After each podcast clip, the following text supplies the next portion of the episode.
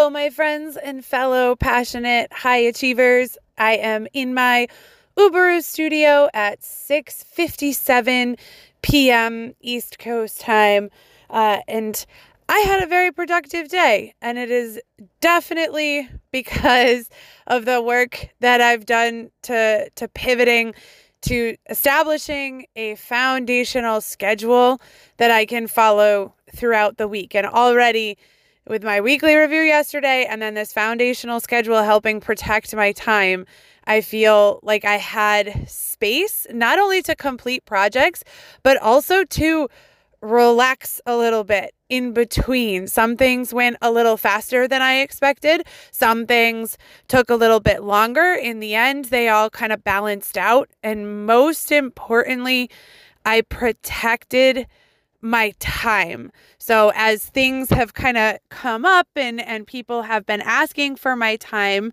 I know where to put it in the week. And it's not on Tuesdays and it's not on Thursdays and as much as possible, it's not on Wednesdays. That day's a little bit more flexible. Um, if if at all possible, if I have sort of an outlier sort of meeting or connect activity that I want to do, I'm trying to move it more towards Fridays so that I can spend Mondays focused, Tuesdays focused on Village Muse and Momentum Learning Systems, Wednesday focused on my martial arts school and Momentum Learning Systems, and Thursday focused purely on Momentum Learning Systems because those are the big the big 3 and also everything comes back to momentum learning systems, which is why each day I'm making sure to touch that because that is the most important business and really the the genius work. If if I could be so humble, uh, that I do is you know I'm I am being my zone of genius for the dojo through the work that is under the umbrella of momentum learning systems. If that makes sense. I explained it much better in an earlier podcast. Um, but today, uh, the theme is definitely clarity and getting clarity. Uh, there is a, a project that has been taking up a lot of our time with Village Muse, where we're helping another company go to scale. Um, really, honestly, a solopreneur who wants to turn themselves into a company. They have an offering that has been incredibly beneficial for uh, veterans, especially suffering from PTSD and depression. Um, and they're looking to bring that to a larger scale. They're being asked, begged to bring it to a larger scale so that they can help more people. Um, and today was really a day to, to focus in on that. Um, there has been a lot of passionate excitement at the start of this project.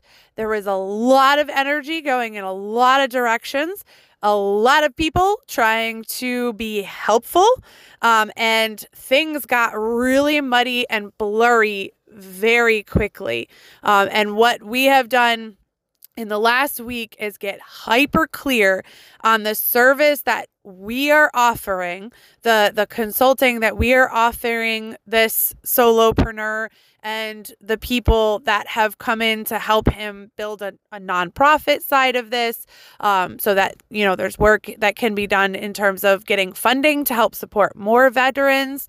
Um, so we we kind of took the reins back and and we have told them exactly what they need to do. There's there are nine steps to our process, three phases for our, our village muse like consulting what we do. There are three phases. Uh, there are three steps to each phase kind of overarching steps. And we need them to move through each step, mostly sequentially. There's a little bit of overlap that can happen because some of the different phases uh, and different steps use different members of our five person Village Muse team.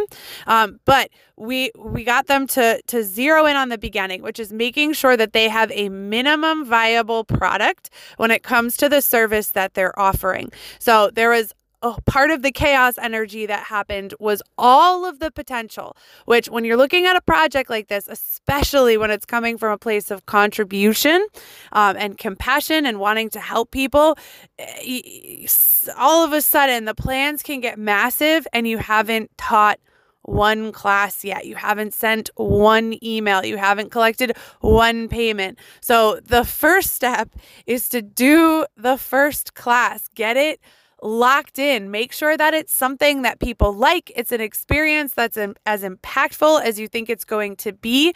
And then from there you start to develop the scope of the work. So the the kind of engagement timeline. So for example, like in the martial arts, our goal, which we often do um, is keep a student for like 10 years. You know, if we have a student start with us when they're seven, there we have very many students that stay all the way until they're you know leaving and shipping off to college so the lifetime of a student is very long for this program that we're looking at developing the the engagement cycle is probably going to be on average about three months or so, or maybe even just a weekend if they're doing a more intensive workshop. So after that minimum viable product, you have to develop kind of the the scope and get really clear on what you're going to offer. Not the 900 different ways you could offer it, but get clear on what you're going to test first maybe think of one or two other options for how you could test out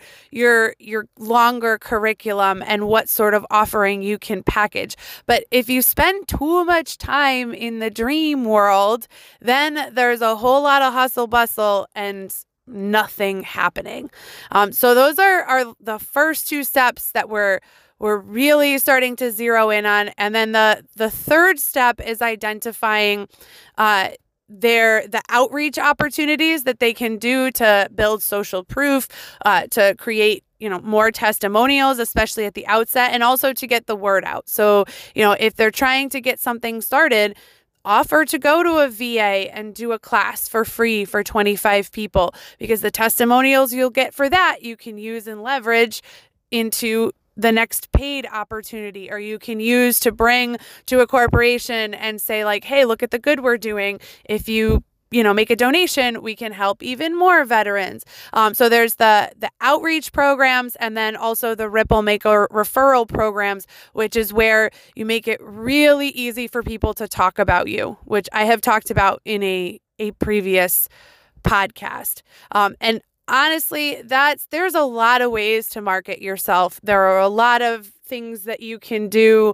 uh, in terms of advertising and spending lots of money, both digitally and locally, with more like guerrilla marketing if you're more of a, a local small business.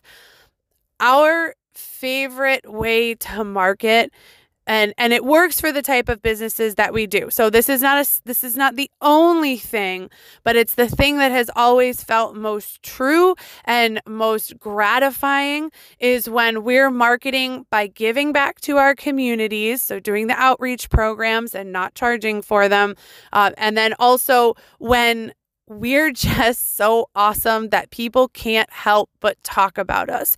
And then to make it even easier for them to talk about us, we create more innovative programs to make it easier for them to talk about us so they can refer their friends. Uh, we track our, you know, where people heard about us, how people came to us in our martial arts school. And it's about 50% referrals. And we do the other stuff. We do all those other things that you're supposed to do to market and advertise. But without fail, it's the people telling their friends about the benefits and how awesome it's been for their kid and what a positive experience that they've had. That's the thing that brings people in. There's no better marketing than a passionate testimonial from someone that really believes in you. Um, so that's that's like the first phase that we're really getting them zeroed in on.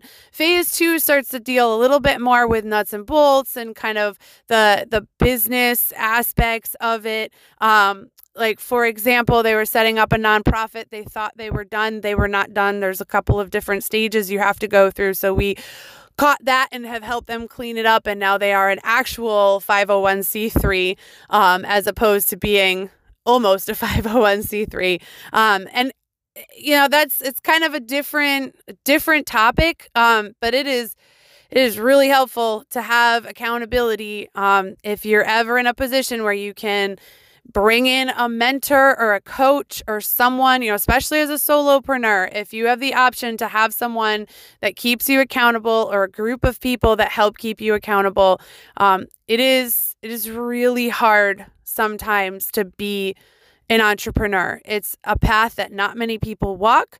Uh, you're you really you're only accountable to you, um, and obviously your your clients and you know the people that you serve.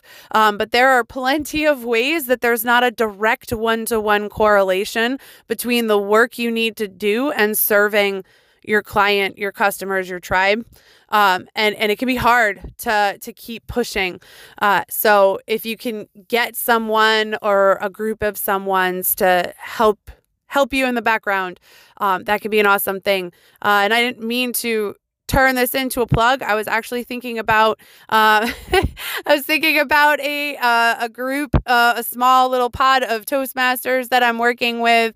Um, to get even better at public speaking. Uh, and I was thinking about the Scott Scheper tribe, uh, the anti-net Zettelkasten group that is also amazing at keeping me motivated and accountable.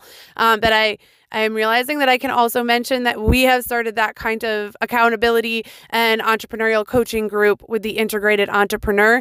You can find out more about it at momentumlearning.info slash entrepreneur if you're interested. You can also just go to momentumlearning.info and then you'll see the link up in the uh, the header up the top because entrepreneur is a really hard word to spell. Uh, I learned that just just do ease, just a lot of ease, and then you can get through it. There's that one U, but like every other vowel is an E. So when I remember that, I spell it correctly. But that's a hard word. Uh, so with that genius comment. Uh, I will send you on your way.